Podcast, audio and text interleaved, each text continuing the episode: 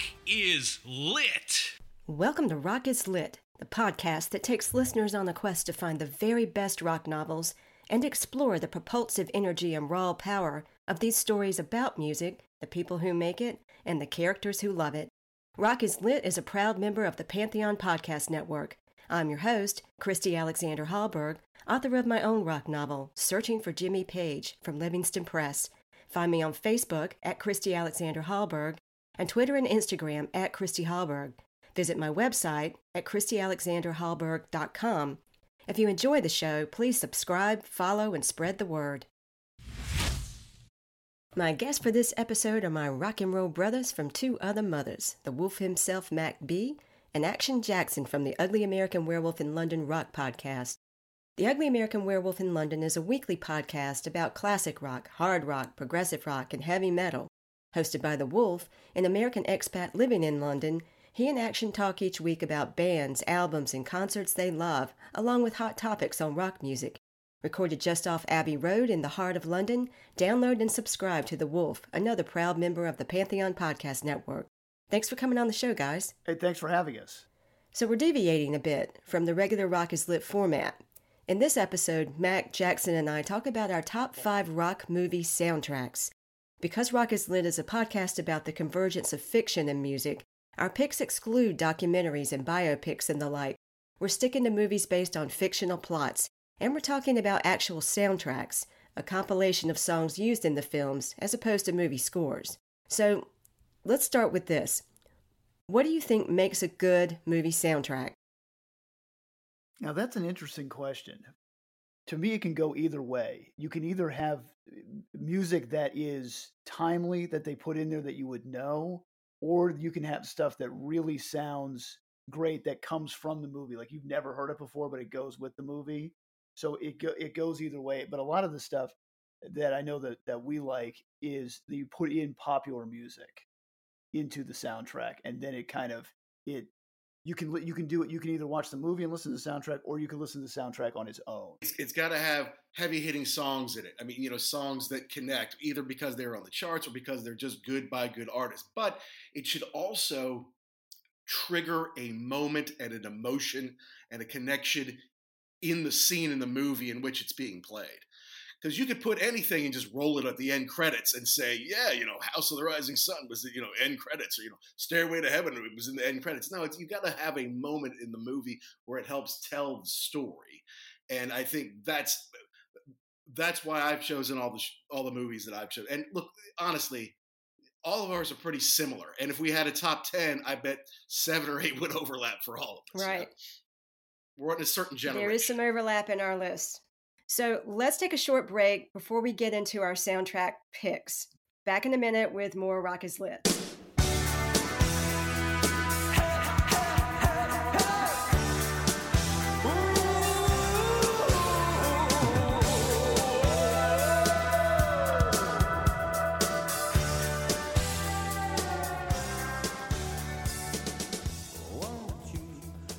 We're back with Mac B and Action Jackson of the Ugly American Werewolf in London Rock podcast. We're talking about our top five rock soundtracks. And we each have our own separate list. There's some overlap in them, but we each have our own separate list. Uh, however, we did decide on our top pick, and I don't even think we had to debate it. It was pretty quick that we came up with that. And I can't wait to talk about that movie and the music that goes with it. But first, Mac, what are your four picks? All right, so I don't know if this would be five to two or two to five or whatever. Um, and and you know, on any given day, on any given hour, you know, these could mix up a little bit, right? Uh, but it's it's always fun to to revisit these. Most of these are things from when I grew up. I think the original one and a classic, a big one, is Fast Times at Ridgemont High. Um, you know, Cameron Crowe uh, knew what he was doing. Um, I, I, can't forget remember the name of the producer, but the guy who produced the Cars uh, before Mutt Lange got him for Heartbeat City, you know, he did the mm. soundtrack. You know, that's why Living in Stereo is in there. Famous Phoebe Cates scene for all those young guys out there. Um, and then uh, let's see what else. Oh, Heavy Metal, the animated classic from Canada. Um, with John Candy and Eugene Levy and a bunch of other CCTV alums, um, or SCTV rather uh, alums a little weird, not for everybody, but look at the soundtrack Stevie Nicks, Black Sabbath, you know, members of the Eagles. I mean, it was contemporary, right? It came out at the time, and it to this day, it, of the 16 tracks, nine are done by members of the Rock and Roll Hall of Fame. Now you could Oh, put wow. together one that was all yeah, you could put one together now that had all members in there. This is before there was a Rock and Roll Hall of Fame. You know, contemporary artists, um, you know, making the recs. Plus, you know, people like Nazareth and Devo were the non, you know, you know, Blue Oyster Mhm. Cult are on there. You know, so Sammy Hagar. So, uh, and it's great. The plot is maybe not, you know, there's maybe not this great continuous line through it, but it's a great master of a soundtrack. Um, I've never seen that actually. well, like I said, it's not for everyone. It's kind of something they would show at a midnight theater, like on if Friday night is Rocky Gotcha. Horror, then Saturday night might be this, you know, kind of thing. Because it's animated, but it's adult animation. Yeah, I remember my brother had the movie poster in his room that, and I would. He's ten years older than I am, and I would go in there and look at it when I was a a kid, and like, what the hell is that about? Yes. Uh, an offbeat one, uh, and, and and one that might get uh, you know uh, some point with the Lost Boys. Um, it just I don't know. It probably just hit me at a certain age, but you know, it has like Mhm. Echo and the Bunnymen doing the Doors. It has Roger Daltrey doing "Don't Let the Sun Go Down on Me," and I don't know. It, obviously, it wasn't just the rock hits on there, and there weren't even really any big hits, uh, which is kind of why I liked it too. But there's also a score to it, of course, but I don't know. That one always just held a, a place in my mind. And then Valley Girl. Oh my Yeah. God. 80s classic. I mean, if you were watching MTV in 1982, 1983, just watch this movie with a young Nick Cage with all his hair and, and sensibilities about him. Um, you know, with Deborah Foreman and a few other folks that you might recognize. But but like like our number one pick, like the one we're reviewing, this actually has two different soundtrack releases. There was a second uh, Valley Girl LP out, and if you can get your hands on the CD, that's a little bit of Okay. a treasure. You got to hold So that had Electric Avenue, Eddie Grant on it. Oh, it had Um, Love My Way and Psychedelic Yeah. Furs. I love that you know, song. I mean, and, uh, uh, I Melt with You uh, was on there by oh Modern man, English. I love that know. song. Yeah. Million Miles Away by the Plimsouls. I mean, it's not hard rock like heavy metal, like the heavy metal soundtrack is, but I mean, if you like that new wave, early 80s, early MTV stuff, that's a great, you know, that's a great soundtrack. Well, and really too, but the whole movie is is how California is just a beacon of social light, you Yeah. know, for teenagers. Now, in the now world, did the right? song Valley Girl? That's not in the movie. That came. Did that come after? Do you remember the the one with um, Moon Unit Zappa? from uh, Moon Unit? Okay. Yeah, no, I don't think so. No, I don't, it's not in the. it's not in okay, the picture, Jackson, what yeah. you got? Well, I've got. Uh, I'll I'll talk about the ones that weren't on that list because you know heavy metal is on there for sure, and same with Fast Times. The ones that I really liked, uh, the Blues Brothers, to me is always they always went together, but that was one that was it was it really a movie that they made around that, or was it Dan Aykroyd's love letter to all the rhythm and blues from the '60s? Because they had you know, they had James Brown was in it for a second, Aretha Franklin, um, John Lee Hooker. So it, it really is is something. Every, Well, look who was in their yeah, band, yeah, man. the entire. Steve the Colonel Cropper was in there. You know, Matt Guitar Murphy. Was in It, there. it is actually crazy that you bring that up. When you go back and look, I mean, that was the Saturday Night Live band at the time. hmm But then you look like yeah, like Donald Duck Dunn was on a ton of stuff. Just they were big time session musicians, and so and this is just a great movie. It's just a silly movie to watch, and you can listen to the soundtrack. And then the other one I really like, you could say the same thing about this. A silly movie is Animal House, eh, because it's uh, you know it, it's it's of a time. It was supposed to be 1962, but it's timeless as far as you know. If you've ever been involved with college and fraternity lifestyle, you know, either in it or around it, and then the great songs from the 60s that that just hammer home the um just the feeling of the movie. I had that on cassette. That soundtrack Nice. when I was 11, 12, 13, Nice. something like that. Yeah, I had that soundtrack on cassette and I'd play it over and over. And and just the scene with shout is so great in the movie. Um okay, so that's you also picked The Lost Boys and Fast Times. All right. All right, me. Mine are not ranked. I, you guys weren't ranking yours either, Yeah. though, so that's okay. I, I didn't rank mine. They're just movies that resonated with me for whatever reason. So the first one I'll talk about is Almost Famous.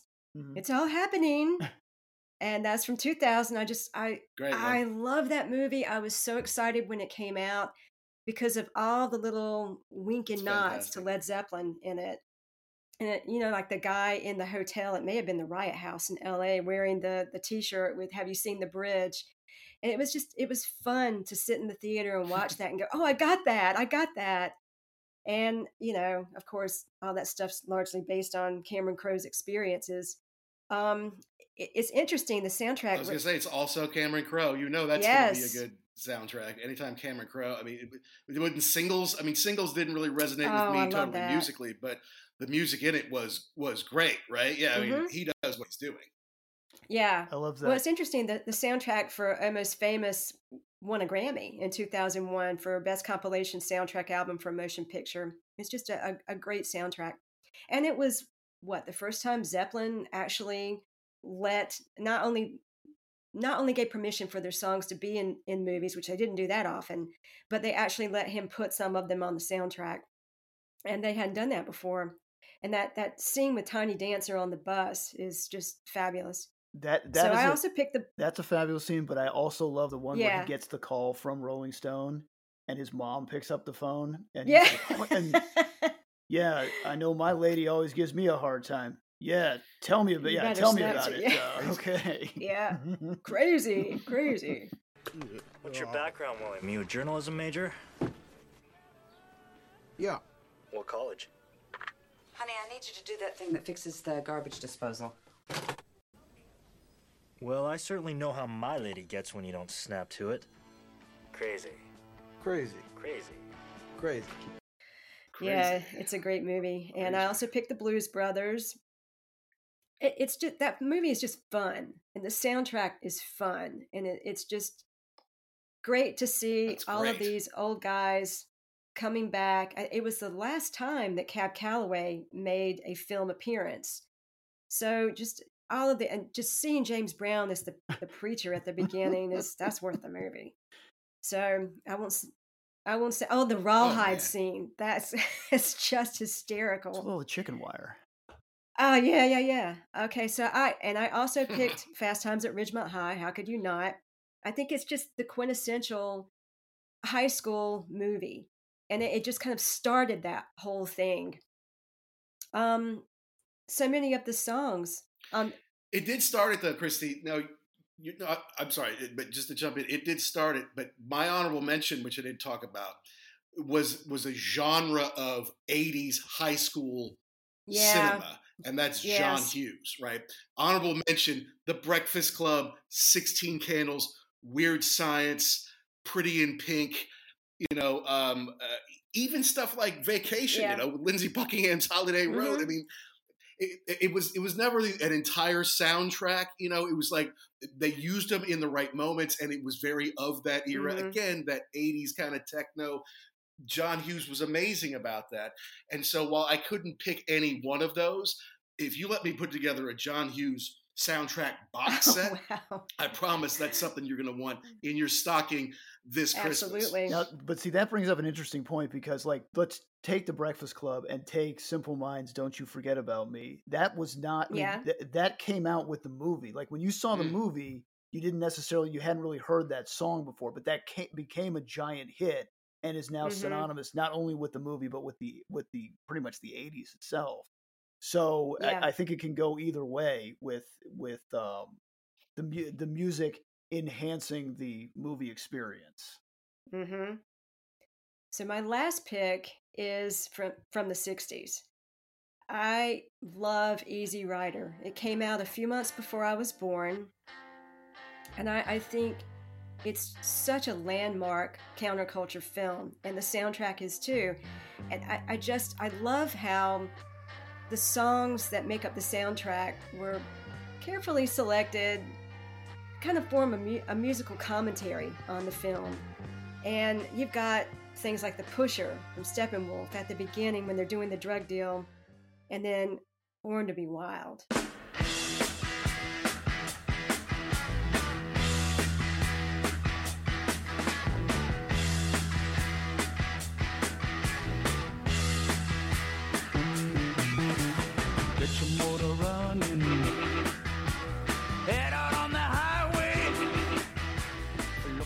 Come out before the movie, or was that did it come out when the movie came out? I don't remember that. I don't know, but um, it, it's perfect in the movie.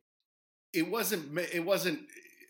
Yeah, I think you're right. It was perfect in the movie. I think it existed pre-movie, Okay. but I, I think it that scene, that scene in the movie solidified it. Yeah, It's it's it's a big reason why we all know it, and it's still a big song to this day. and, and you had Peter Fonda and Dennis Hopper and Terry Southern uh, writing the script, and Peter Fonda producing it, and Dennis Hopper directing it, and then you've got Jack Nicholson in it, and I, I think he got um, I think he got an Academy Award nomination for Best Supporting Actor for playing the the alcoholic lawyer in that. But it's just a fantastic movie. Probably so. And, and the fun fact that won't surprise you, given who these people were, um, real drugs were used. When when you have the drug scenes, they were really using the drugs. Yeah, I saw I saw an interview with uh with Hopper, and they asked him about that. Like, how did you how did you you know with the scene where you're getting Jack Nicholson to smoke pot? He's like, there's only so much acting you can do, and then you kind of have to go for it. So yes, I believe that there were yes shenanigans going on on the set. I suspect you are right, and and I'm thinking of that scene in the cemetery when they're on acid. I'm sure that was just crazy to film. So those are my picks. And before we get into our final pick, let's take another short break and we'll be right back with our top rock soundtrack pick. You better think about what you're saying. You better think about the consequences of your actions. Oh, shut up, woman. You better think, think, think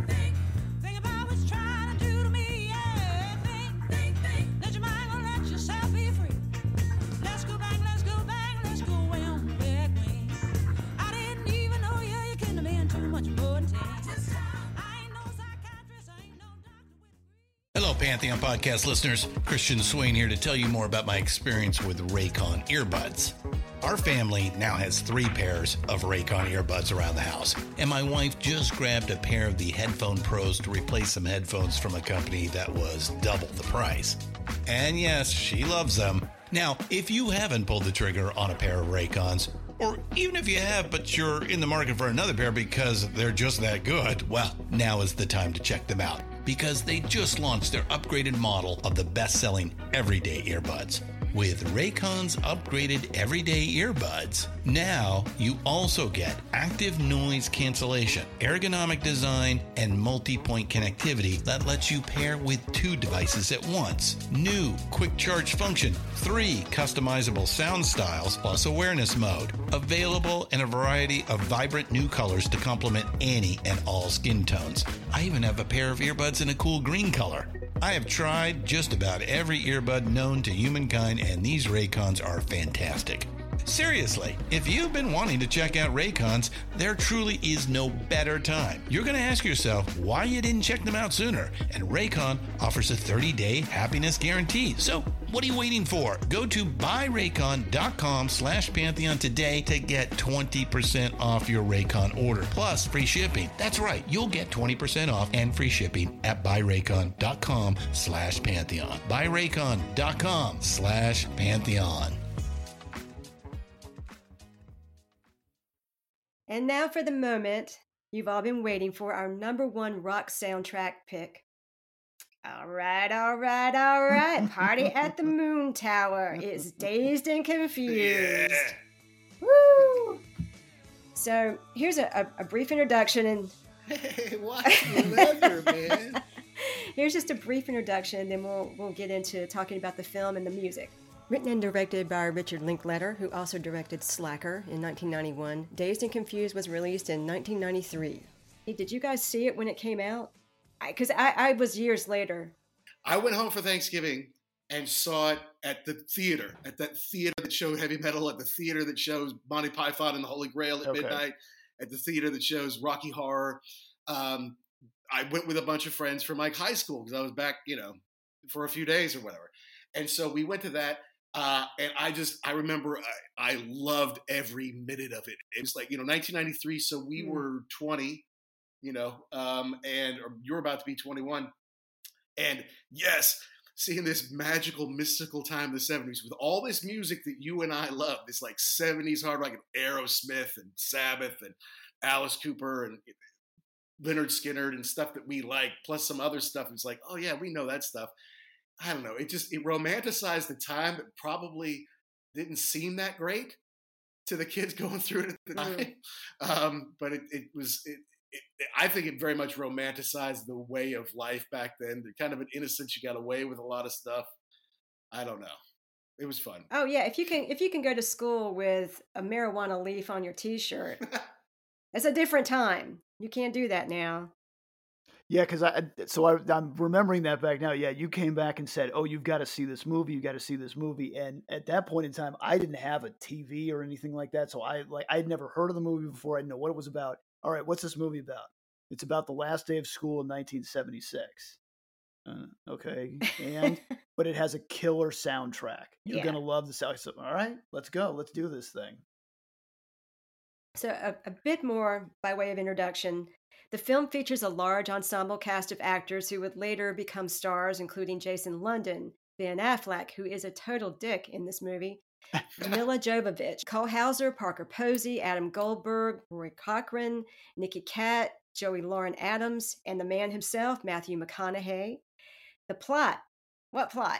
it, it follows a different group of, of Texas teenagers, as you were saying, Jackson, during the last day of school in 1976.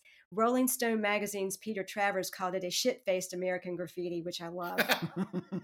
Nice. A couple of other things before we really jump in. For me, so much of what makes this movie great is the soundtrack, like you were saying. The music is absolutely essential in this film. Every song captures the tone and the spirit of what's going on in whatever scene the song appears in. And so, in that sense, uh, the music kind of acts like a, a Greek chorus, sort of augmenting the plot. And even in scenes where the music's almost subliminal, where you can just you can just barely hear it, it it's still amazing the attention to detail the director gave this movie. And I, I read that he actually made a mixtape cassette for every character that included the kind of music he thought the character would listen to and gave it to the actors to help him prepare. And that was interesting. Yeah.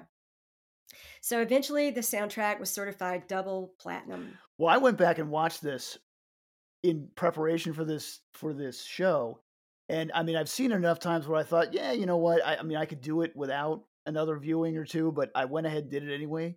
There's only one or two scenes in the whole movie that don't have music behind it. It just Yeah. it, it's constantly, and you're right. Every song is perfect for the scene. It it Mhm. adds to the scene. I really wonder what this would be without the music. I mean, I think it would be it, the movie is pretty good. It's it doesn't like you said, it doesn't really have a plot. It's more just you know these characters and what they're doing for Mhm. a day into a night into the next morning. But yeah, the, the, it's the soundtrack that really drives it and and helps you establish the mood and what's going on in each scene. Yeah.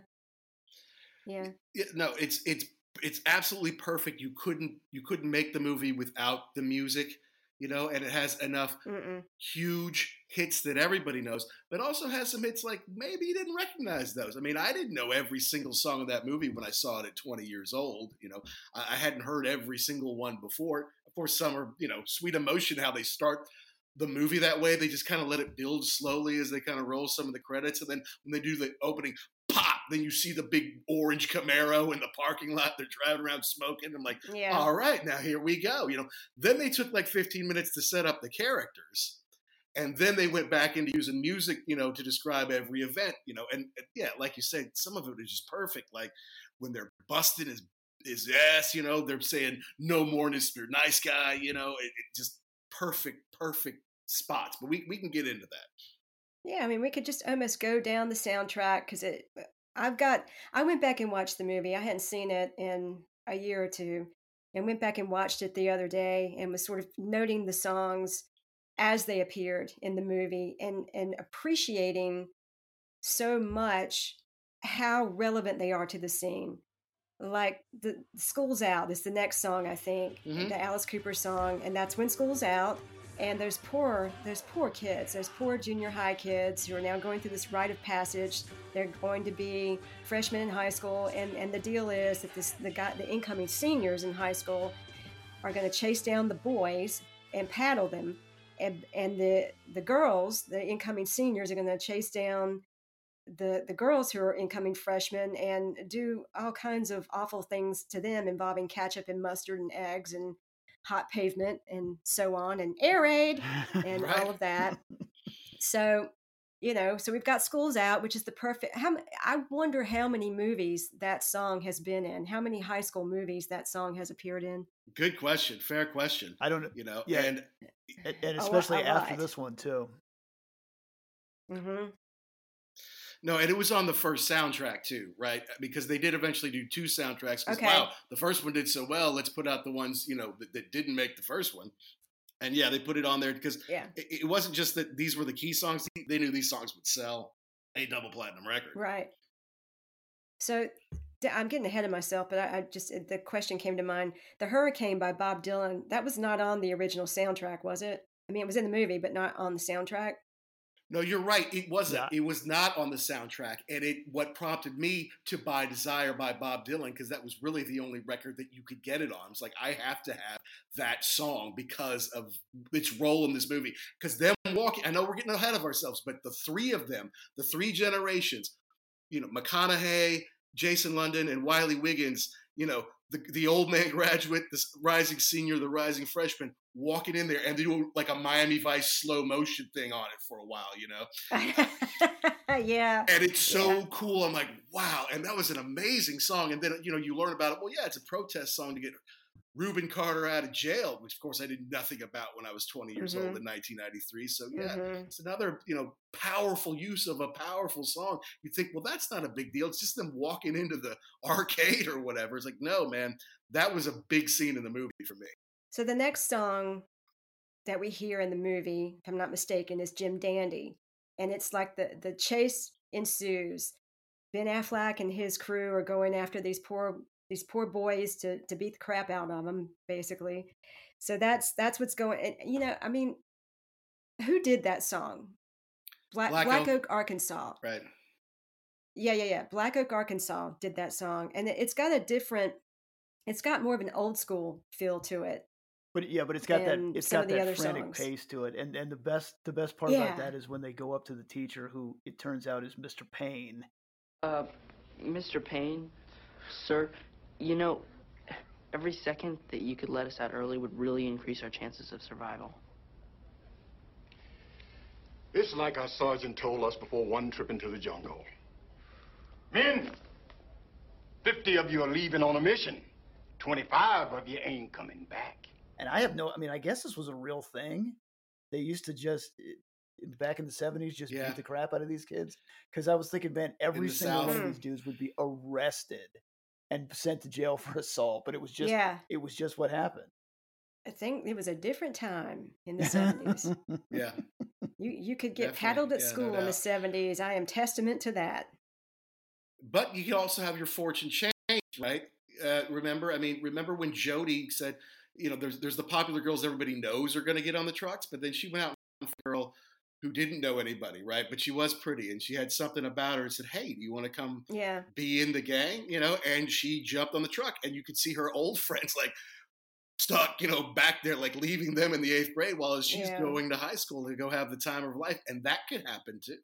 mm-hmm, mm-hmm. Same thing happens to Mitch too. The guy's um, Pink befriends him, and I always figured Mitch probably reminded Pink a little bit of himself because he was that kind of budding jock, the baseball player. And there, there was Pink, this jock who's trying to decide whether or not he's going to sign this paper saying, I won't drink, I won't do drugs before a game or at all, or whatever it was. And so there's there's that kind of symmetry there too. Definitely, but he also wanted to uh, Vine theory his way from Simone to Jody, and so that's you know if he befriends Mitch, it'll be easier to get in with Jody, and that's mm-hmm, going to happen mm-hmm. because he's the You always quarterback. yeah, I always thought there was Yeah. something about that. Yeah, like oh yeah, yeah, this kid, yeah, he reminds me of myself, and his sister is pretty fine. So yeah, I can use A to get to B. Yeah. Yeah, So I, I love the use of "Why can't we be friends?" Why can't we be friends? And Parker Posey and these other senior girls are torturing these these poor incoming freshman girls. And as I mentioned, with the ketchup and the mustard and and the eggs and all that, and that it's just a, a great use of a song in that scene. and, and it begs it begs the question: What's worse, the guys beating the Mm. the boys, or the girls just completely? I mean, nobody got physically assaulted, but they got degraded in front of oh, everyone. Oh, yeah. Like, oh, oh, at least you can like having to go to go. these guys and get on their knees Yeah. and say, "Will you marry me? I'll do anything for you, anything you want." Okay, I'm I'm just gonna tell you guys this right now. I think Jackson kind of already knows this. I have never wanted a woman on celluloid more in my life, except for maybe Princess Leia. Except for maybe Princess Leia, but at four, I wouldn't know what to do with Princess Leia. When I was 20 years old and I saw Parker Posey being this queen bee HBIC, uh, just bossing these girls around with a big, beautiful smile. Her face was perfect, you know, like flawless with a little bit of red hair. Gary and I both have this redheaded thing. Anyway, I was in love, and I still am to this day. Anytime I see Parker Posey, I'm like, there she is. There she is. Yes, yes. Fell in love with her in that instant. You like the you like the Mean Girls. I mean, with a face like that, yes, yes, I do. All right, fair enough. and it, it's interesting you know you're talking about just just the the i don't want to say glee but maybe glee of her like this is her shot this is what she's going to Oh, do yeah. and she is going to just beat these women these girls into the ground and you know you had you, eh, oh you know you don't have to do this or whatever oh no no no no no no either you're in or you're out and yes i am going to torture you No, but you talk about an ensemble cast. How do you stand out? I mean, like, how do you stand out with Joey Lauren mm. Adams who is in every scene with you? How do you do that? She is selling out as an actress. Like, get up, you little sluts, you little dirty slut girls. Get up, you freshman slut. You know, just screaming at him, going, up, up, you know, and everyone else is just kind of strutting around looking hot, you know. And and I'm like, I Yeah. that, see, that's a standout performance. That she made it special. I love yeah, you, Parker. Yeah, she she, she made a great Mean Girl for sure. So I think the next song is Stranglehold by Ted Nugent. And I have to admit, I don't remember hearing this. Was this one of those subliminal songs where it's kind of in the background? I, you know, I, I could have blocked it out because I freaking hate Ted Nugent. So maybe that's Oh, it. yeah. But I don't remember it- hearing that that song in the movie. Yeah, and I, I could see how I could see how you would not like Ted Nugent perhaps for his views. And then you listen to that song and you're like, wow, that's a whole nother level there, right? Hmm, I- y- okay. You know, yeah. I know when I grew up with Ted Nugent, my brother, I can still see the album cover in his room. So, yeah, I mean, I respect the guy as a, a great musician, but I can't stand him. Right. well, You're just I- going I to have think to work with me on this.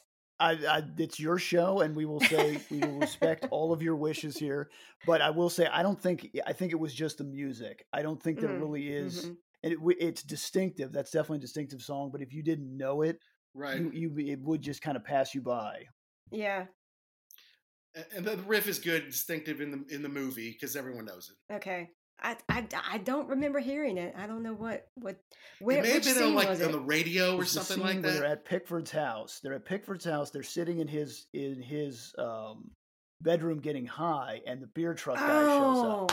But I want to say that in that scene, in the scene before, Pickford's father, his leisure suit is on point. it is fantastic. And I love the thing Yeah, too the- where they show So up good. and they're getting ready. They're putting the stuff in the car and they're like, "Oh, you guys are you guys are going away? Oh, is he going with you? Oh no, he's staying. Oh, okay. Well, cool. Have fun. Like, Oh. oh, I we didn't, didn't know, know that. that. Yeah. Okay, have fun. Yeah, and then Well, got the wrong house. Too bad right, the man? keg showed up early. It's just too bad. I know. so the next song I think is Free Ride. I, I love that song. Yeah. And I remember listening to that as a kid over and over. Edgar Winter Group. This is seniors' parents find out about the keg party. Um, the, the kids are getting ready and heading for the party that's been canceled, or they're going to the arcade. So I mean, another perfect use of a song. The mountain is high, the valley is low, and you're confused on which way to go. So I've come here to give you a hand and lead you into the promised land. So come on and take a Promised free land. ride. Love it. Yeah, man. and and the part where the kids are the Mitch Mitch Mitchy and the other kids are playing uh baseball and they know they know as soon as this Mhm. game is over they are just gonna be dead men it's just like oh please. And then you know what's his name uh Carl comes over and says hey can you leave out of the east game? Like, shut up man. You know don't, don't make it any worse than it's gonna be. And they're just standing there with the paddles just you know come on play Mhm. the game. Hmm Yeah, Carl is a very unlikable character as far as I'm concerned because he He really he's is. always trying to get away with something. He's isn't he? You know, and he's trying to Mitch. You know, you you go get hit. I'm going to get out of it somehow because I'm a little weasel. Um, love with his mom pulled a shotgun on Ben Affleck, Oh, but that that's his awesome. mom. That's not him. That's Yeah. not him, you know. So uh, yeah, he's a little weasel. He has a rock and roll con- movie connection. You know, he played Phil Collen in uh, Hysteria: The Def Leppard story, the VH1 What? made for TV atro- atrocity. Esteban Powell, anything I've ever seen him in besides. I didn't know that. When did that come out? early 2000s I think Mm, okay. That's probably Did he do?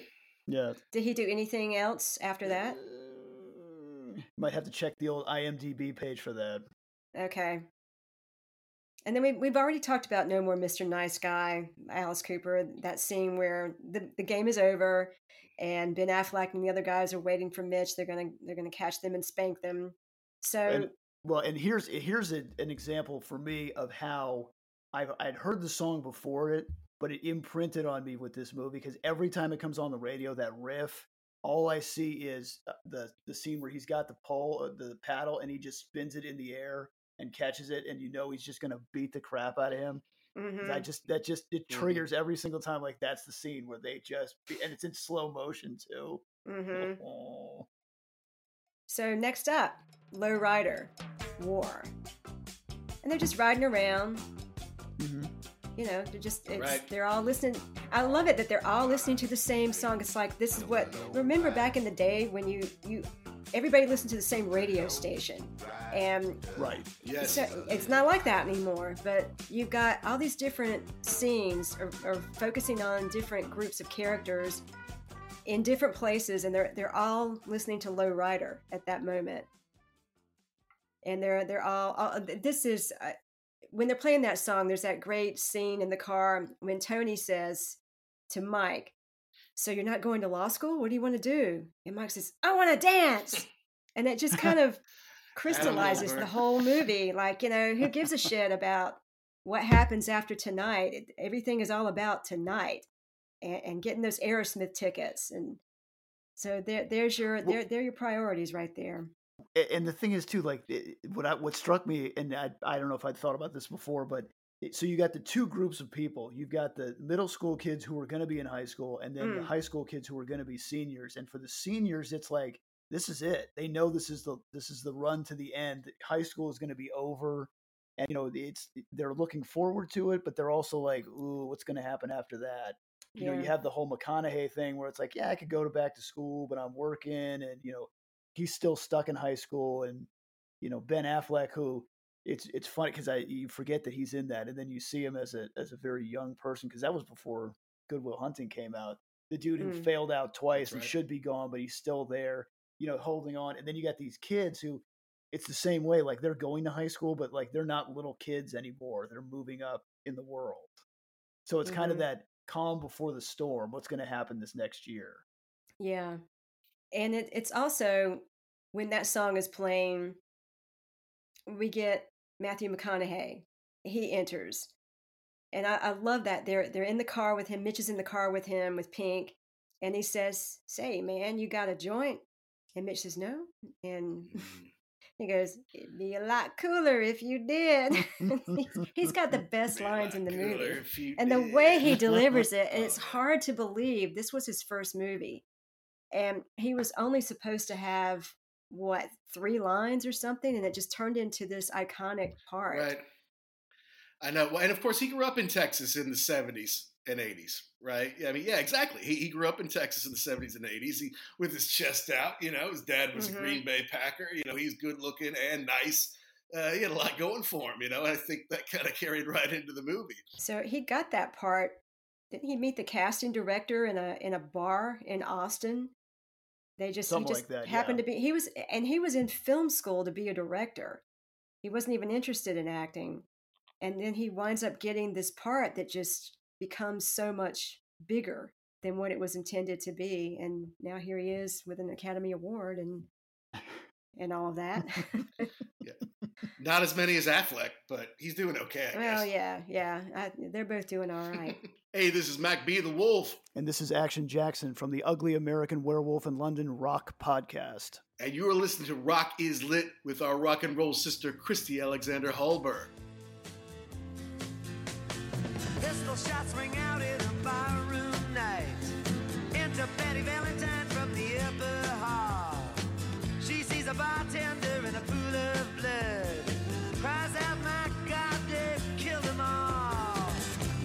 the story of the hurricane. All right, so up next is The uh, Hurricane by Bob Dylan. And, Yes, yes. and I I have been a huge Bob Dylan fan ever since I can remember. So that was I, I loved hearing that in the movie. And it's it's just the guy like you were talking about, this entrance that they make into the Emporium with that song. It's a, just a powerful moment when they come in there kind of you know, walking like reservoir dogs or whatever. And it, it was it was a great song for that particular scene. And it reminds you too about how at that time in life there or at that time in in our history, like you didn't have I mean, I guess you had a phone, but you know, you had one phone for the house. Like you needed to go Yeah. to a place like that to see what to hang out, but also see what was going on. That it was kind of like the central hub, and you knew that was the Mhm. hive. You know, you had some people playing pool, some people playing foosball, everybody's drinking, and yet the Mhm. whole night is falling apart. It's it's a, a mm-hmm. total disaster. So now what are we going to do? How are we going to save this? Right. Oh yeah, it's coming together. No, no, and the thing is, the mm. track itself is by definition a deep cut. Okay, it's seven or eight minutes long.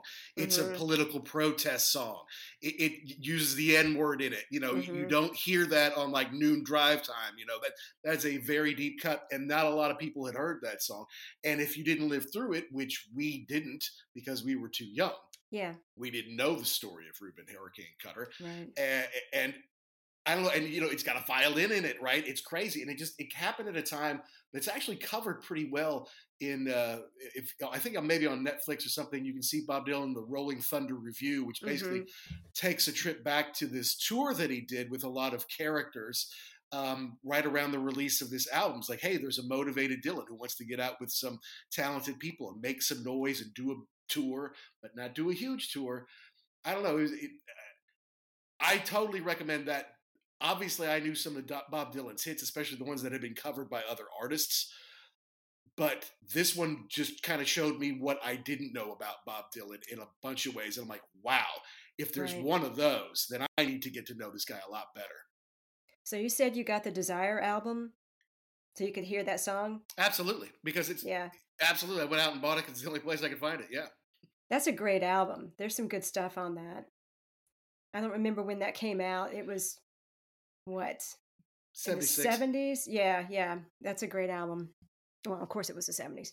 But all right, the next song is "I Just Want to Make Love to You" by Foghat, and that we've just got guys getting high in the car. We've just got cruising, telling the girls in the car there's a bill, beer blast coming later, and just kind of cruising.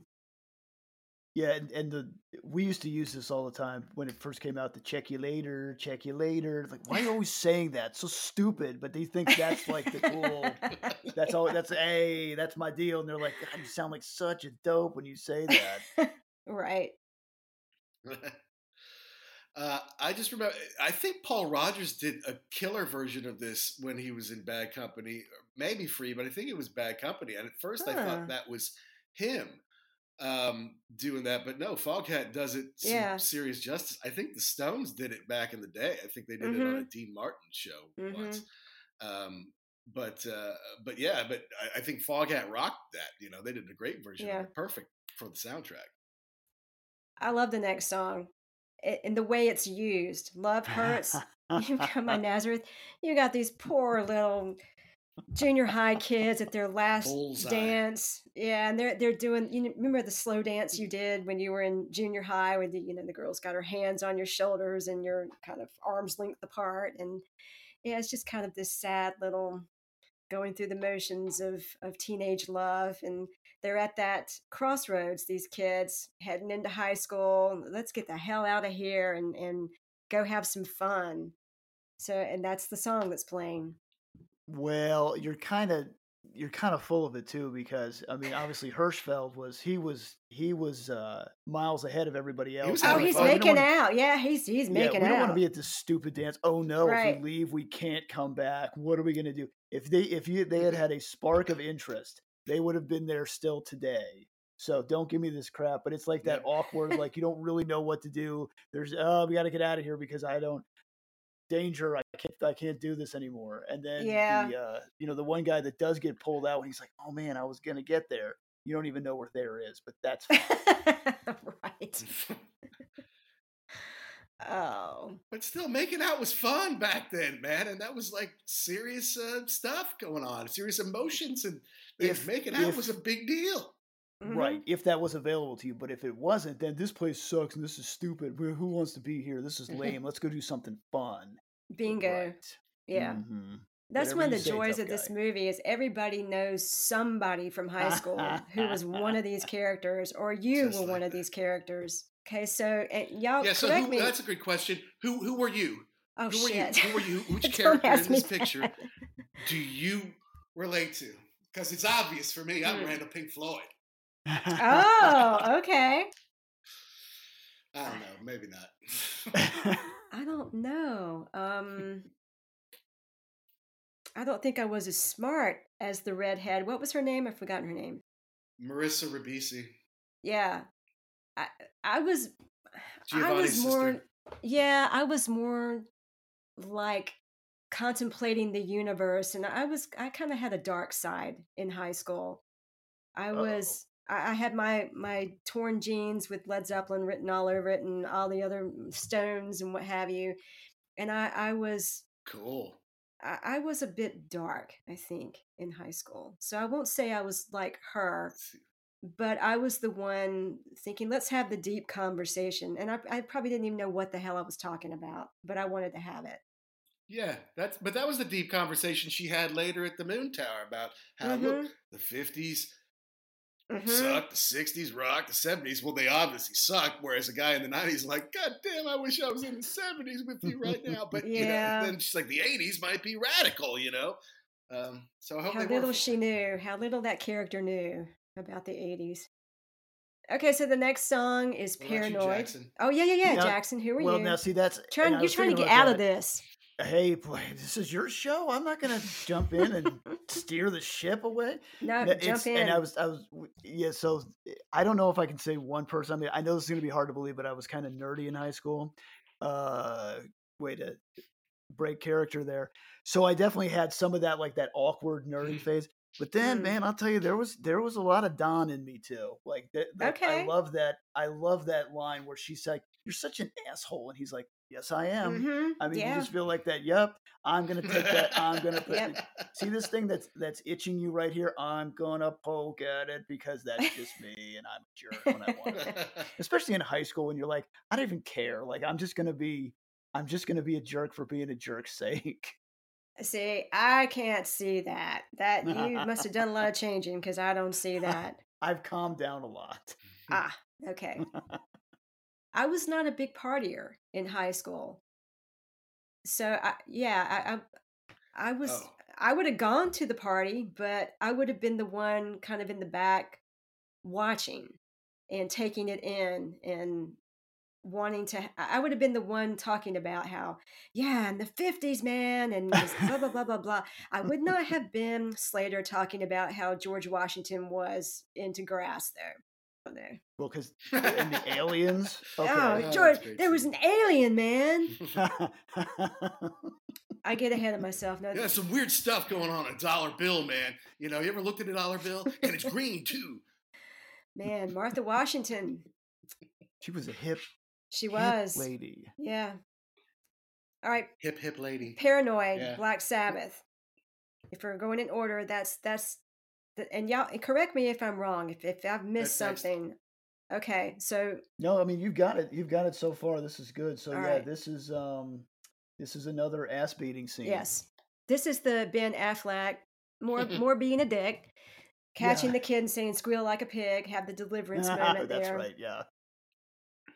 So that that's the scene that inspires them to get revenge on him. Well, I I mean, it's like the icing on It the is. cake of what he's been doing. And it, it's funny too because like at the beginning it looks like he like he Affleck is friends with all those guys like the football players, but I don't think really anybody liked him. Like he like kind of tolerated him because he he was around and I think he was somehow involved in football. But yeah, push comes Mhm. to shove, like when he walks off, you know, it is, gets into his car and drives off in disgust. No one's Mm-mm. really that sad. Oh hey, come on Yeah. back, buddy. No. He does it very well. Interesting side note on this song. This song is the reason I no longer possess the Dazed and Confused original soundtrack anymore. Because you remember Derek, who we went to the uh, Metallica show down in South Florida. His dad took us on a cigarette boat, Jackson. Yes, I do. Well, Does he still have your Derek copy? came to my room. uh, Yes, uh, or well, it, who, who knows where it is now? But he came to my room at like three in the morning, knocking on the door. Dun dun dun. Mac B, hey, do you have "Paranoid" by Black Sabbath? And I'm like, what? You know, because he's like loaded, and he really wants to hear this song in a major way. So I'm like, okay, I've got it on this cheesy Black Sabbath best of, which I should have given him. It was one of those BS CBS special products. It's probably like five bucks Oh, the nice or I could give him Dazed Yeah. and Confused. And I, yeah, and I, I gave him the Dazed and Confused. Like, well, I'll probably get that from him in two days or so. Yeah, that's that's Mm. gone to drunken revelry. So I still have number two, which I think is harder to get, but uh, but yeah, number one is long Okay, gone. we need to do a, a search for him on social media and find him and make him give you your your CD back. That ain't right. All right, the next song, "Never Been Any Reason," Head East.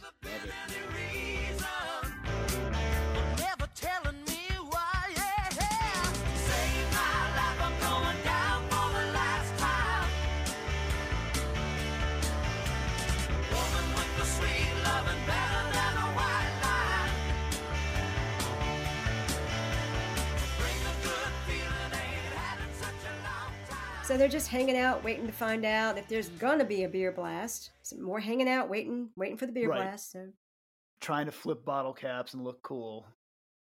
Oh, Ja- Jackson educated me back in college that this that this was Head East. All right. Like you, you know, everybody knows, you know, uh, all these like one-off, you know, one-hit wonders of the '70s or whatever. Like you might know, you know, the Runaways. You might Yeah. know whoever. I said, well, who even knows who this is by? He's like, this is Head East. I'm like, wow, Jackson, you can be my friend. so I knew the song, but I didn't know. I had to to look up the band, and I don't remember the band. So I'm I'm with you. I know the song, don't know the band. Fox on the Run by Sweet, and that's another one like the Ted Nugent stuff. I don't remember. I don't remember where this is in the movie. Do you remember? They're back at the. So I made notes on this. So they are. This is where they're outside of the pool hall. They're kind of just standing around.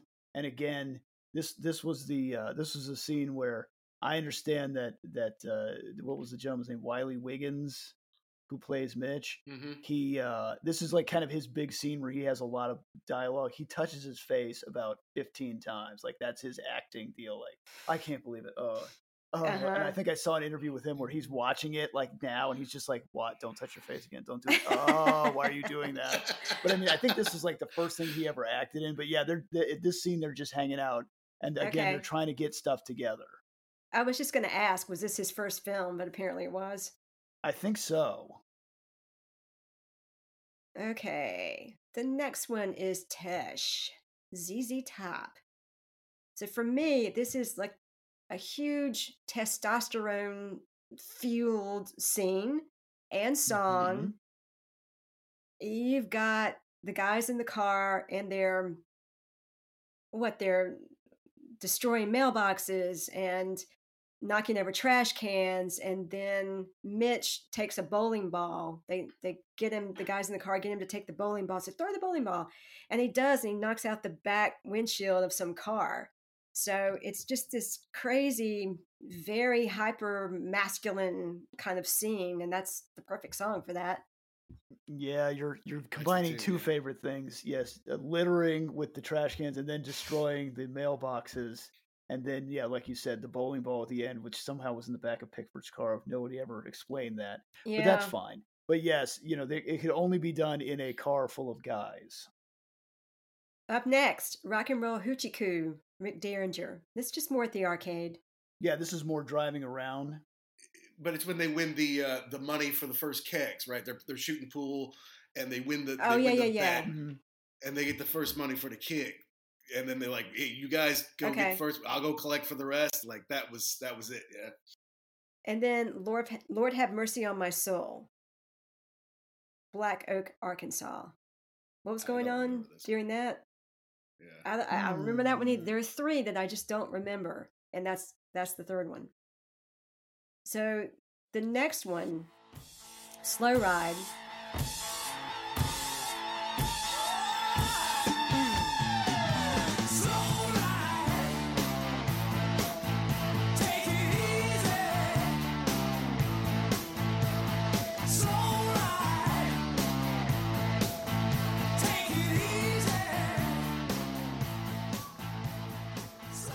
We hear this a couple times, two or three times in the movie Slow Ride. Yeah. So they're back at the Emporium and they're hatching a plan to get Ben Affleck back. Yeah, and that's Yeah, Mitch bought well, and- beer. and it's, yeah, and it's funny too Right. because Oh he yeah, yeah, comes yeah. he comes out of the thing after you know giving him the whole yeah you know just working for the town and he sees his friends coming around the corner and then you see that like they're still they're still in high in middle school and he's you know oh you're hanging out at the deal what's in there and he's just like sixer like no big deal whatever yeah, I do this all the time. Yeah correct correct and i love the sign on the on the uh easy mart there cigarettes were 60 cents a pack Oh God, I missed that. Yeah, no. In the previous scene, when they were busting the mailboxes, gas was fifty-eight cents. Just wow. So let let that sink. in. Enough said.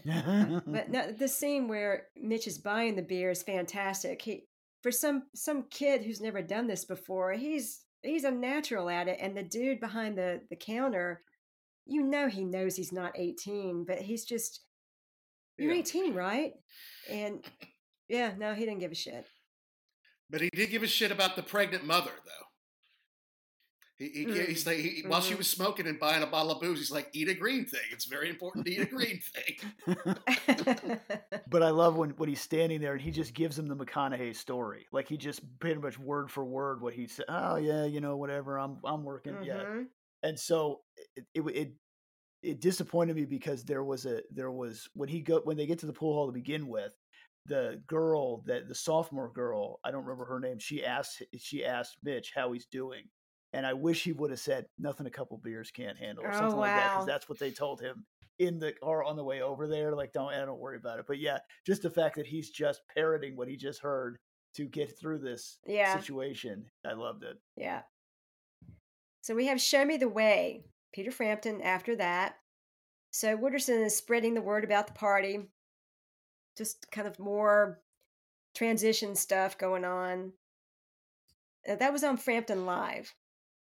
right. That's that's the ones that they that were big Yeah, yeah, yeah. hits, which is interesting because the, the, the singles didn't really hit the charts, but once Frampton Comes Alive came out, and it was those three really. Do you feel like we do, which is also in the movie. Mm-hmm. Show Me the Way, and uh, what's the other one? Ooh, baby, I love your way.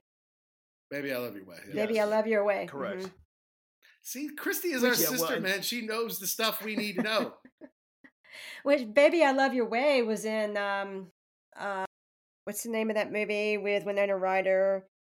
Um Reality Bites. But she's in the in the car with Ben um Stiller and they're making out. Lisa Bonet sang it What? in high in High Fidelity. Okay. Alrighty. Another great rock and roll movie. Yeah. Nick Hornby, he is he is Yeah, British. yeah. I wish they had like Ewan McGregor back in the day, or maybe like a James McAvoy do Mm. it now. Um, I Mhm. love John Cusack. You know, I grew up in the '80s. He graduated from high school in every movie he made for about ten years there, and I I, I related to all of them. Um, but I, I think it would have been served better if it was made over here. But that's you know That's a But in this scene, uh, this is where uh, they roll up to the top notch. McConaughey rolls up to the top notch, and you've got Mike, Tony, and Cynthia in the car, and you just hear him, "All right, all right, all right," is you know, and L I V I N are his big ones. But that, I love redheads. And- the next one, rock and roll all night, Kiss. Come on.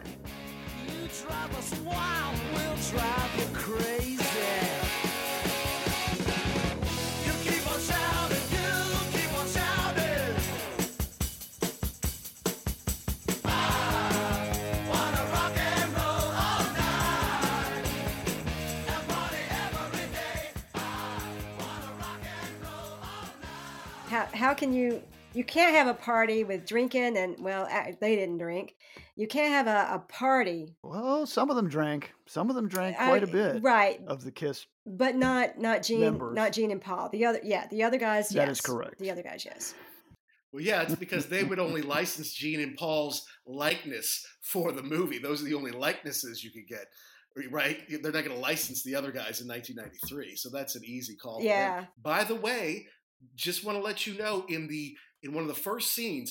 Remember when the, the eighth graders are still in school and the, the guy's like out in the hallway with his brothers. He's like, "Hey man, let's go! I got my keys. You know, let's get out of here." He was wearing a rock and roll over T-shirt. Okay, rock and roll over did not come out till November of 1976. Okay, November of Good catch. 1976. So there's no way on May 28th in 1976 he was wearing a rock and roll over T-shirt. What if he got an advanced copy? He didn't get an advance copy in Nowheresville, Texas. hmm but Good they catch. did they did tease this because they had uh they showed you the Paul and Gene uh, Mhm. uh I guess likenesses in the back of the car a couple of scenes before that Yeah. but yeah at this point in time yes you could not have this movie about a giant party with without rock and Mm-mm. roll all night no okay the next song is Balinese, ZZ Top, and it's just the party in the woods. The the Moon Tower scene, I think they captured extremely well with the music as far as when you're, when you're riding up there and you're listening to rock and roll all night. Uh, and, and although this one is more of a background one, you know, it's still point on point, but there's going to be a few others coming up here that I think encapsulate exactly what was going on so well and provide the emotional background uh, for which Linklater and then obviously the actors uh, can kind of do their thing. So we've got another Frampton song coming up. Do you feel like I do? okay again off of Frampton Comes Alive Yes. Sabrina is flirting with Tony. Do you feel like I do? wink wink wink Uh-huh. wink yes it's interesting how the you know the the different guys it, they have the different dynamic of people in the in the the class you know Mhm. you have like you know you kind of have the when they walk in and there's what's his name clint like you know the alpha male guy who's just looking to fight Right. and then you've got the kind of everybody's the other people that are just looking to get stoned and then you've got you know kind of tony who's he wants to be cool, but then he's kind of, you know, they want to talk about neo McCarthyism and stuff like that too. So, yeah, to the he's got this connection with this girl who he met before just by chance. It's interesting to see that little dynamic develop. Okay, so next song, Right Place, Wrong Time, Dr. John.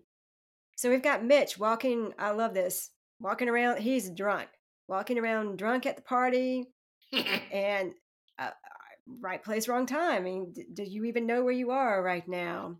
And then there's Pink in the truck talking with Benny about the pledge he doesn't want to sign and whether or not he's even going to play football. So another another example of a great song and a great scene. Right, and, and what I love too is is the walking No, it's around perfect. the walking around when you're just you know you're you can still function but you're you've Mhm. had a, uh, had a little bit to drink and just kind of like yeah just looking around like who's here man who is this person who's this just kind of getting the vibe and then i always kind of i always felt bad for for benny in this one because he's really trying to do the right thing but pink doesn't want to hear it at all Yeah.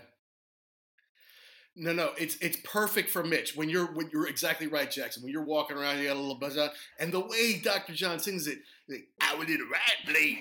But it would have been a roll that, you know, and Oh, it's got, got a little buzz on it. You can kind of tell, you know, and he's he's kind of drift around. I was like, mm, mm, oh yeah, here, drink some more. Interestingly enough, I did see Dr. John perform this song when he opened for the Stones at the Aragon Ballroom. in Oh, wow. 2003, Nice. 2004. And Bono came out that night, you know, to sing "It's Only Rock and Roll" with Mick, but Oh, like wow. having a little bit of that kind of Louisiana soul piano, uh, and have him do his thing on there. I'm like, man, this guy's not that good. And then he did that song. I'm like, all right, I know why that. this is pretty cool. No, it's it's the perfect song for that scene, and so is this next song.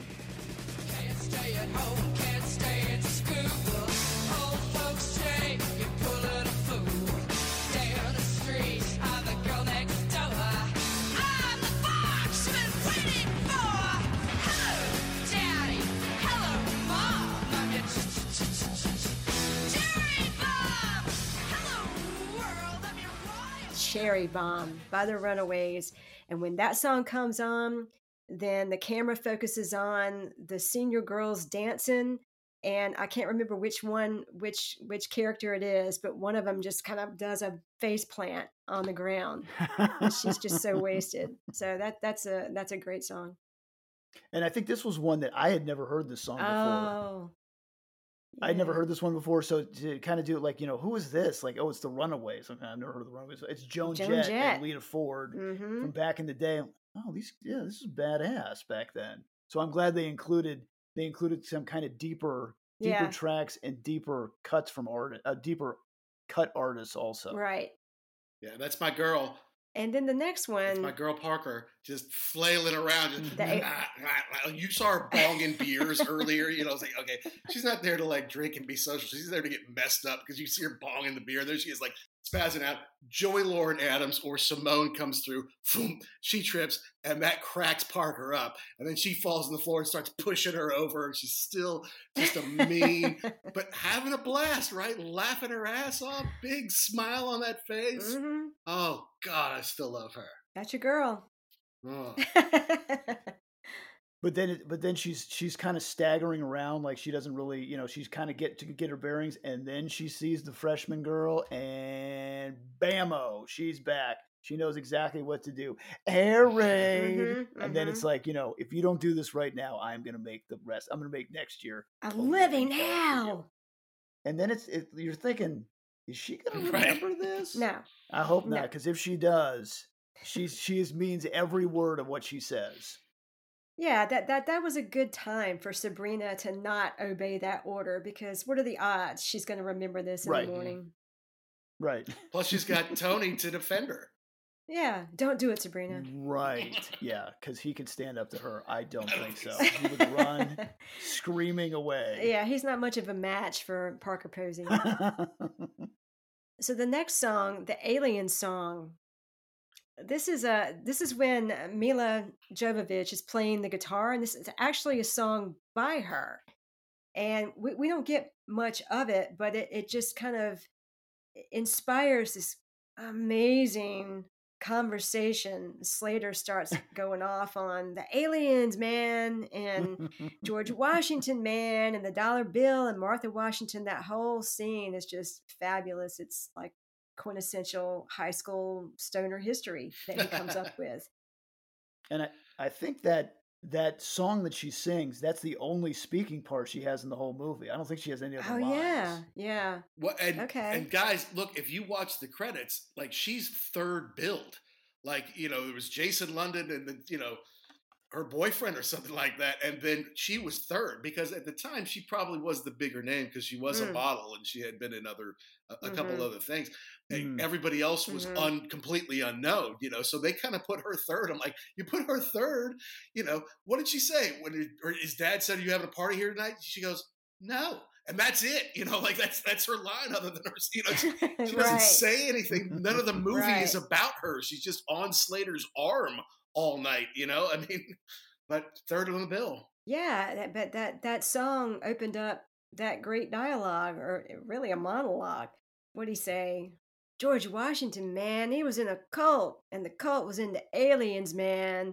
George Tote weed. man. Absolutely, George Tote weed. Are you kidding me, man? He grew fields of that stuff, man. That's what I'm talking about. Fields. He grew that shit up in Mount Vernon, man. Mount Vernon, man, he grew it all over the country. But you know what? Behind every good man, there's a woman. And that woman was Martha Washington, man. And every day George would come home, she'd have a big fat bowl waiting for him, man, when he'd come in the door, man. She was a hip, a hip, hip lady. Man. Somebody should count how many times the word man was used in this movie. a lot. so then we move into it's it's the end of the party and we're we're getting into the end of the night. And there's a shift in tone. And we hear Tuesday's Gone by Lynyrd Skynyrd and and it's it, it really it, yeah, it matches that that shift that's taking place. and this is the other this is the other big one for me because now every time I hear that song on the radio, all I think about, all I see is the hand pumping, and there's just nothing left, and they just just throws the thing. Yeah, you know, that's it. Right. Party's over. There's nothing else. We've we've beat this into the ground. We got to go home now. And yeah, just that sad like, oh, okay. Okay, yeah, but let's go smoke a joint at the 50 yard line at the football field. Well, I mean, yeah, you got to Right. come up with other ideas. But see, I think this is the perfect bookend to it, Mhm. right? Right. I mean, you're, you're warming up, getting there, listening to Kiss and stuff like that. In the middle, there's some good ones, including when he was loaded. I would do the right and then you know, and then you end with, "Here's Tuesday's gone." You know, it's over. It's the, the night's over. Let's wind Yeah. it up here. Let's and let's and look. I lived in Jacksonville off and on for ten years, so. Uh, you, you every fifth song on classic rock radio is Of course. Skynyrd Jackson. Well, yeah, if you're in Florida, I would imagine so. But it, it also you get this feeling that they're because there's a, in that scene, everybody's saying goodbye to everybody. You know, see you later. But there there's a feeling of tomorrow is not going to be the same. School's out, and what's to come. There's just there's that incredible feeling of a shift that that song underscores so well and then they are on the on the 50 yard line and then there's that and, i think the crux of the film really happens at that 50 yard line the conversations that go on and don dawson is saying he wants to look back on these years as i did the best i could i played as hard as i could when i was stuck in this place and all that kind of thing and what was it pink saying if these are something this is not a quote if these are the best years of my life i'm going to kill myself yeah, something like that. and there yeah yeah there's that whole conversation that takes place Yeah. there is interesting remind me to kill Mhm. myself. Yeah, yeah, no, because he's he's not just the quarterback, right? I mean, he's not just the I'll go to school and I'll marry Mhm. my high school girlfriend. We'll go to college and as a quarterback, and then I'll come home and sell insurance, you know, whatever kind of thing. It, well, the other guys are like, yeah, let me do my best, but he's he's also with the Yeah. nerds, right? The, the, the thinking kids, right? He, he's a good writer, you know. He's thinking I shouldn't sign this pledge, whereas you know I had to sign those pledges. I will not do drugs or smoke you know, whatever, anything during the season. We all did. did. Absolutely, we did. Yeah, absolutely. ah Yeah. And then I did whatever the hell I wanted to anyway, you know, uh, because, the, you know, the, the star player was my buddy. that's what the guys are telling him just sign Yeah. it and do what you want but he you get this sense that he doesn't want football to define him and he doesn't want uh, authority telling him what to do even though he'll be able to look the other way there's just that that feeling of I, i'm not i'm not gonna you know fuck the man i'm not gonna do this Wow. Right. But you know, I'm, I'm, I, you, you, you know, you said you might be like Marissa Ribisi or whatever, but I'm not like Randall Pink Floyd. I was not the quarterback of the football team. I was not trading, you know, Jody for Simone at, at a party at the Moon Tower at any time in my life. That wasn't who I was. But the whole, yes, I'm an athlete, Yeah. and I also want to yeah think, and I also want to be in the school musical, and I also want to have a few beers with my buddies, you know, maybe even smoke a joint every once in a while. You don't need to be telling me what to do outside of, you know, run this sprint, right you know, do this drill, run this play. You can do that all day. But once we're Mhm. off campus, and that's you his don't tell me what to do. and and I love that he has that conversation with with Wooderson, who talks about rules, and as you get older, it's just going to get worse and worse, and and he says, um, let me tell you this the older you do get, the more rules they're going to try to get you to follow. You just got to keep living, man. L I V I N. I love this man. I love this character. I love this movie. It's just perfect. He's just, I can't believe that was his first role. He's just perfect. People who don't like Matthew McConaughey are Oh. nitpickers. They're, yeah, they're jackasses. They wanna- If you want to pick it, Matthew McConaughey's not a great actor. He's not whatever. Whatever, man. You know, all right, all right, all right. That's all I got to say to the haters. Do you know where he got that? Do you know where he got the all right, all right, all right? He was listening to The Doors. There was a live album. And at one point, Jim Morrison goes, All right, all right, all right, all right. He does it four times. And Matthew McConaughey was was in the car about to shoot the scene, scared shitless because he's he's never done this before. It's his first role, his first scene, the first words, even though it, it doesn't appear first in the movie for him, but it's his first scene ever. And he's sitting in the car going, Who is this guy? Who is this guy that I'm playing? And that came to mind. And he thought, okay, what is the character about? Cars, mm-hmm. his car, music, partying with my friends and the ladies. And he he's looked around. He said, "Okay, well, I got the car. I'm partying with my friends in the car and listen to some cool tunes. all right, all right, all right. Three of the four, and it just came out. It wasn't scripted. It's brilliant. It just works. I oh, mean, that's great. bless his heart. When he dies, that's going to be on his tombstone. Well, and you don't even have to. You don't even have to be talking about him or or any movie. You just say that, and you know exactly who that's Yeah. who that's uh, coined by. And I don't know for sure, but I'm going to guess uh, that that was live at the Hollywood Bowl by the Doors. But I could be wrong about that. I'm not saying that because I've heard them do that. I'm just guessing. I don't know. Yeah, I don't know. And I believe when he accepted his Academy Award, that was the first thing that he said when he got up. Oh, there. really? Was, all right, all right, Last all right." thing. Of It was the everyone last was thing. waiting for that. Oh, was it the last thing? last Okay. thing. Yeah. I was I was watching that, Yeah. but I don't remember that. So that that's that would be perfect. Of course, he would say that. That gave him his whole start. So you can either Right. be annoyed that that stuck with you, or you can respect it, appreciate it, and embrace it. It sounds like he Yeah. has. Okay, so the last, well, not the last song. The next to the last song, I think, is "Summer Breeze." So we're getting into the dawn, and it, what you know, I, I love this song. What a what a just a, a light, soft, kind of poppy song. Well, not really poppy, but just a, a light rock song. Love Seals and Crofts. Dawn's breaking. Mitch is making out on the blanket. That's, it's, yeah, it's yacht rock. Okay. And you think to yourself, I wonder what happened to Mitch. Yeah, Yeah, oh, but there for he Mitch, is. Now we catch up to him on a blanket, spread out. Way to go! Because they did tell him, "Hey, just tell him we le- they need a ride because we left you. It'll work." King. they did. I know. I need somebody to tell me all these tricks, man. I had to figure them all out on my own. Like, why are you giving it to this eighth grade kid just because you paddled him a couple Yeah. of times? I, ah, I needed an older brother, man. Jeez, we both got chipped he out of that. did. jack. Mitch looked out. Right. That is correct. So yes, he did. He did end up with the uh, older woman who gave him a ride home. Yeah, you really can't beat that. Not only not only was she interested in you, she actually drove you home. That's fantastic. right. And his mom was cool. Well, I mean, she drove him home and he came in. She gave him a pass. Right. But yeah, you have to say, and and then the sister does bring this up about how this is total crap. So when she finds out about all this, she is going to go ballistic because apparently mom and dad were a little bit uh, more restrictive with her, and now they've learned their lesson to give them a little bit of leeway. That that's the way it is with the older kid and the younger kid. I'm the, I'm the youngest of four. By the time I came along, they were like, "Screw it, whatever." yeah, I'm the oldest of five. thing. Yeah, you don't even have to come home this Right. weekend. Just I'm the oldest for of five, Sunday and my dinner. youngest brother was like, "Just don't get arrested," and that's it. And it was like, "Are you kidding me? Are you kidding me?" Yeah. Okay, so I, I love this this quote, and I can't remember if it comes before Summer Breeze or after, because on the football field, they get caught by the cops. The guys on the football field get caught by the cops, and the cops recognize the guys and call Right. the football coach. And the football coach is all up Pink's behind. Are you going to sign this?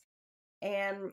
eh, don't hang around with these losers and all that kind of thing. And then Pink delivers this great line I got to go, coach. Me and my loser friends got to go get Aerosmith tickets. Top priority of the summer. I might play ball, but I'll ne- I will never sign that.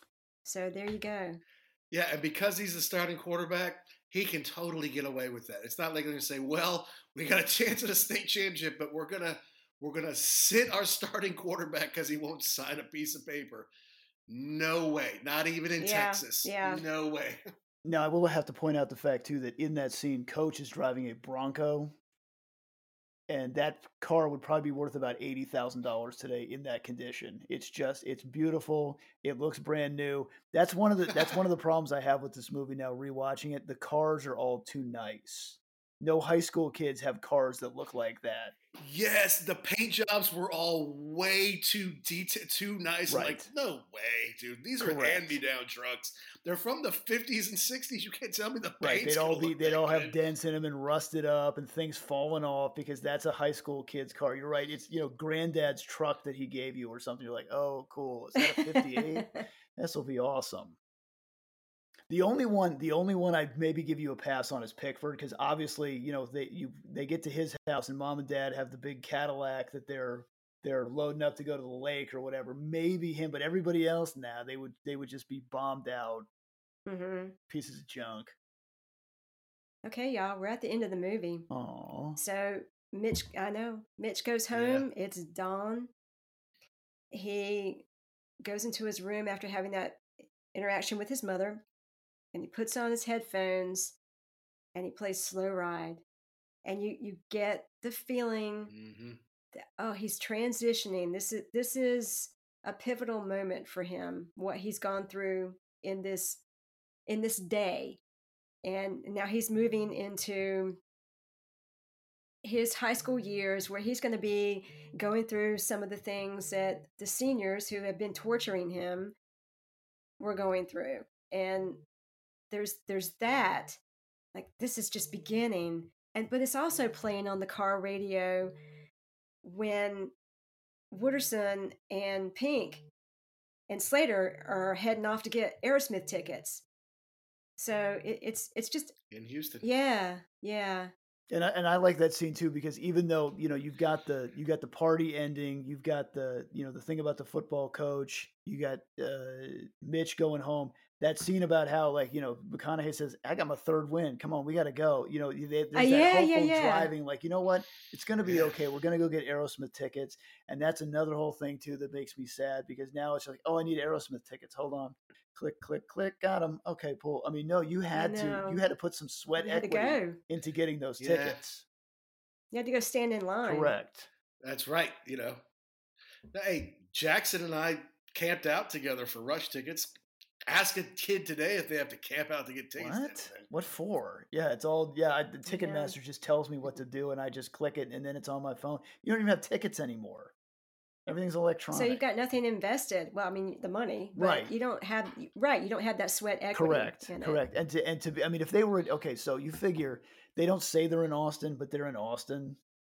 That's like a mm. three and a half hour drive to get to somewhere in Houston mm, to buy those tickets. That's a big commitment. They really Yeah. wanted to see Aerosmith. Yeah. So some fun facts about this movie. You know that scene with Wooderson when he says that great line. That's what I love about these high school girls, man. I get older, they stay the same age. Mhm. And then there's a girl who walks past. Yes, they do. It's it's hey, Well- it's Renee Zellweger who walks oh, past. Oh, really? Okay, because I she's Yeah. from Austin. Yeah, although That's right. to whoever's credit that is. And they made Texas Chainsaw Massacre remake together. Oh yeah, yeah, yeah. Okay. McConaughey and Renee Zellweger did. Yeah. One thing about that scene though that I didn't remember, but then I remember this time he says that you know I keep getting older, and one of and one of them like I don't know who it is. It's like man, you're gonna get arrested. hmm Another fun fact the casting director, Don Phillips, was also the casting director of Fast Times at Ridgemont High. Uh huh. Okay.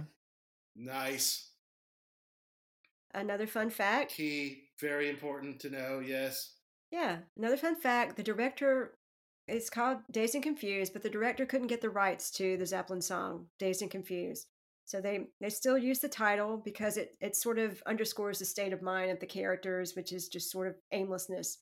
But it it, really wasn't until Almost Famous before Zeppelin started granting the rights to be on soundtracks. Do you okay? Do you have any more info on that? Because that's interesting. If he had gotten the rights, where would he have put that in the movie? Because that's real slow and heavy. I don't know. Like maybe when they were maybe when they were smoking up in some That's a good scene, question. But yeah, it seems like most of the other songs are kind of like they're they're light and and they're kind of moving along, and that one is real Yeah. slow and and heavy. I don't know where that would have gone in the movie.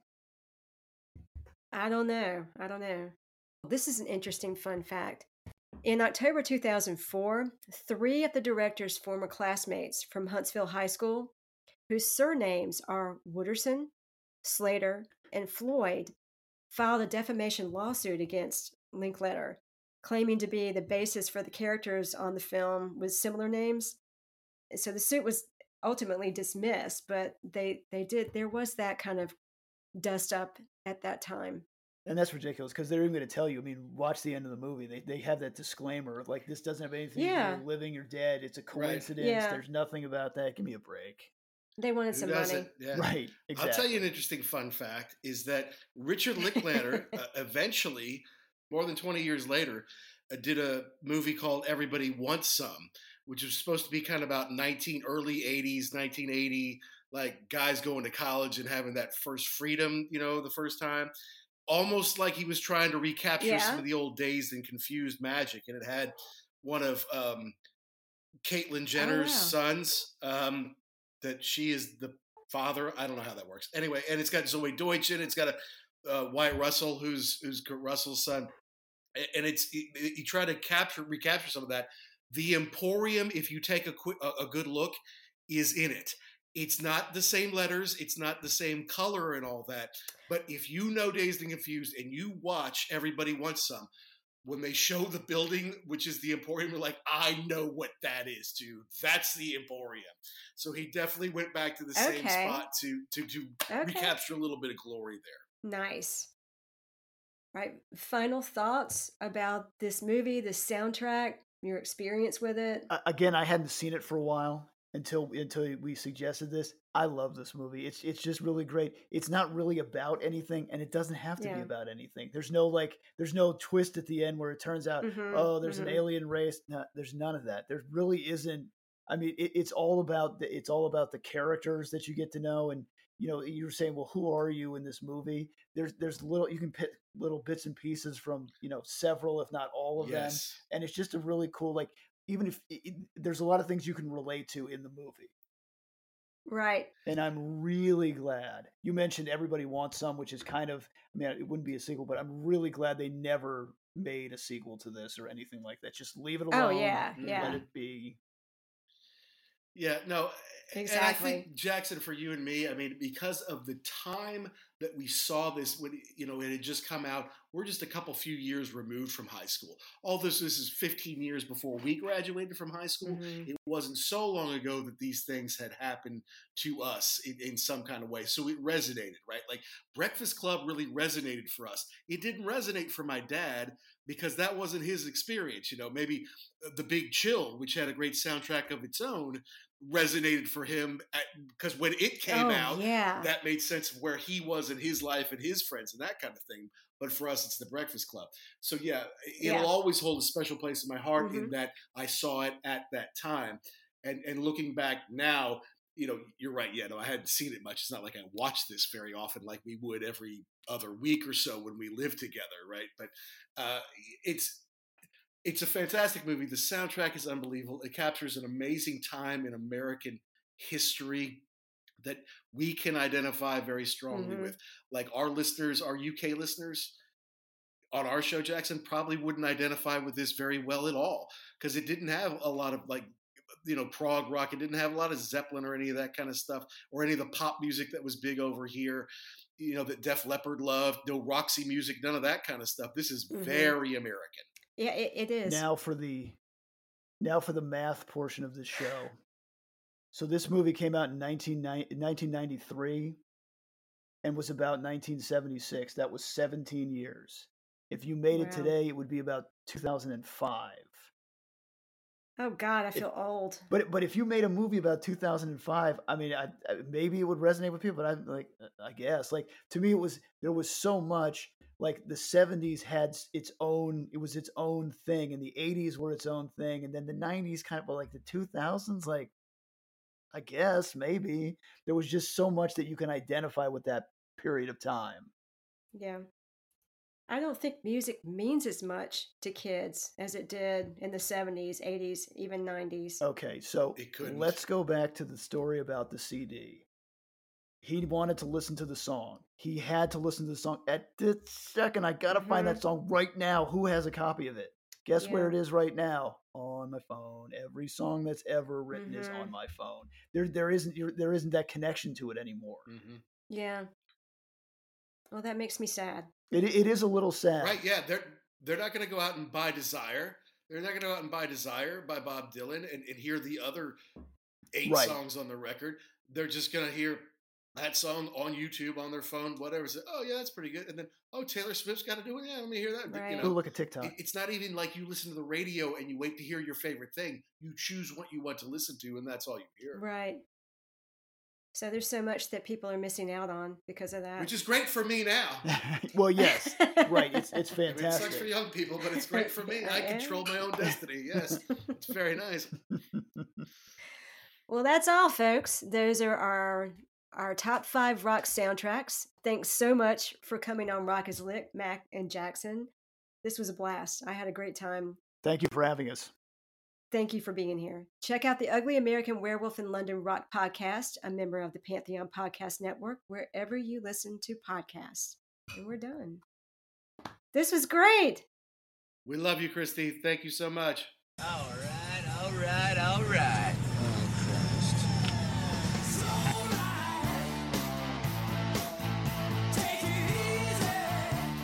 Can you not hear me?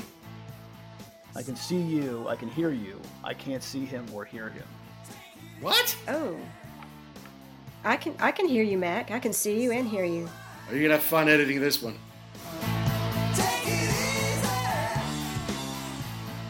Stay tuned for upcoming episodes of Rock is Lit to hear from more great rock novelists and special guests who will offer commentary on the music or musical events featured in these novels. If you like what you hear, subscribe, follow, and spread the word. And check out the Rock is Lit Vault on my website for news, bonus material, and outtakes from episodes. Until next time, keep rocking and reading and getting lit. Rock is lit.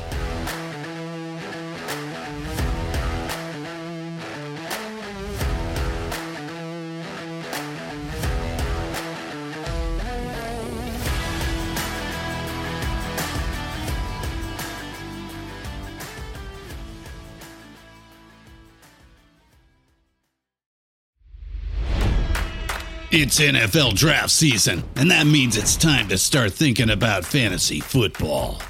FantasyPoints.com features industry leading experts and prognosticators using proprietary hand charted data to help you score more fantasy points. FantasyPoints.com is the place to go for whatever kind of fantasy football you play. Whether you play fantasy football, daily fantasy sports, or do a little bit of everything, Fantasy Points has the meticulously researched content to guide you to victory. And why wait for the fall? Fantasy Points also covers the new spring football league, the UFL. Join the guru, John Hansen, Scott Barrett, Joe Dolan, and other massive names in the fantasy football universe with an exclusive offer. Use code Pantheon for 15% off any fantasy points package, including the all in package, with access to every article, tool, and data nugget that Fantasy Points has to offer. That's fantasypoints.com and code Pantheon for 15% off at Fantasy Points. Fantasypoints.com, code Pantheon. Score more fantasy points.